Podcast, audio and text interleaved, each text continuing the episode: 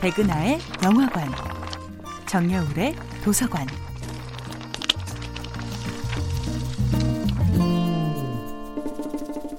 안녕하세요. 여러분과 아름답고 풍요로운 책 이야기를 나누고 있는 작가 정여울입니다.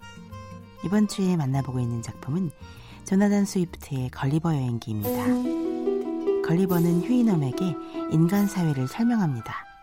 그러나 휴이넘은 거짓말이나 화폐, 낭비나 수입, 불평등 같은 인간 사회의 기본 개념을 이해하지 못합니다. 휴이넘의 나라에서는 거짓말도 필요 없고 화폐도 필요 없고 불평등 따위도 목격한 적이 없기 때문이었습니다.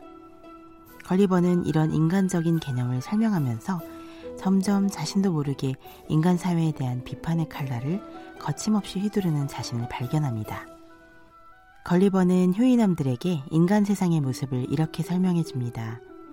돈만 있으면 모든 것을 얻을 수 있기 때문에 야후들은 돈이 아무리 많아도 쓰기에 족하다고 생각지 않는다. 부자들은 가난한 자들이 고생한 대가를 먹게 되는데 가난한 야후가 천명이라면 부자는 한 명 정도 된다고 말이지요. 영국 국민의 상당수는 잘 살지 못했기 때문에 도둑질, 사기, 살인, 매춘, 모함 등등 온갖 나쁜 짓을 하면서 하루하루 살아갈 수밖에 없다고 실토하기도 합니다.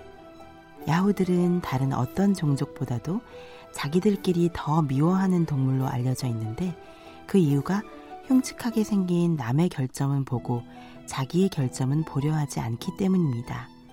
걸리버는 처음에는 자신의 조국 영국을 입에 침이 마르게 칭찬하지만 휴이남들은 믿지 않습니다. 휴이남들은 인간 세계에서 고관 대작이 될 조건은 사악한 마음씨가 아니냐고 지적합니다. 어떤 사람이 어떤 지위를 얻는 데는 그 방면에 학식으로 얻는 것 같지도 않고 군인은 국가에 대한 충성심으로 진급하는 것 같지도 않고 의회 의원들은 애국심으로서 그 자리에 올라가는 것 같지도 않네. 자네는 여러 해 동안 이곳저곳으로 떠돌아다녔으니 자네 나라의 악에 물들지 않았으면 하네.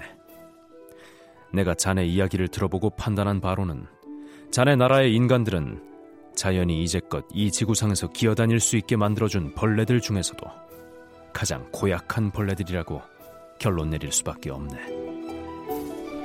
걸리버 여행기를 읽다 보면 우리 인간의 결점은 수백 년이 흘러도 여전히 변하지 않는 것으로 보입니다. 정여울의 도서관이었습니다.